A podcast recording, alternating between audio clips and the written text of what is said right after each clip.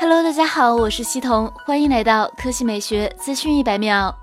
今天，Redmi 首款 AMD 笔记本 Redmi Book 十四锐龙版正式发布，双十一尝鲜价两千九百九十九元起。Redmi Book 十四锐龙版具备以下特色。一满血版 AMD 锐龙处理器加 Radeon Vega Graphics 显卡。二首发小米互传功能，笔记本、手机实现跨平台文件极速传输。三全新星沙灰配色，月光银延续经典。四支持 EC 快充，超长续航。五最高可选十六 G 内存加五百一十二 G SSD。六小米智能解锁二点零，预装正版 Office。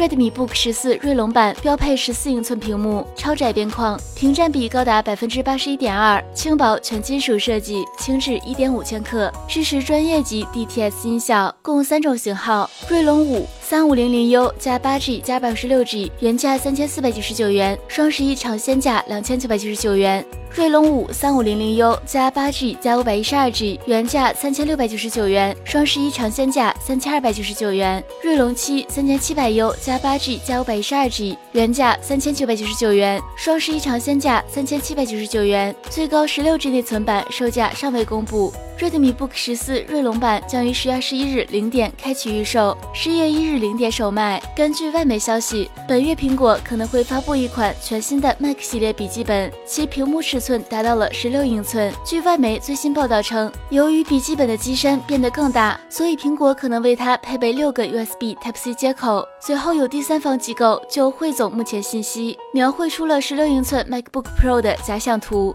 按照之前的说法，十六英寸版的 MacBook Pro。采用窄边框设计，模具大小和十五寸的相款一致，其采用的是 LG 提供的液晶屏，分辨率为三零七二乘幺九二零像素，整机价格可能高达三千二百美元。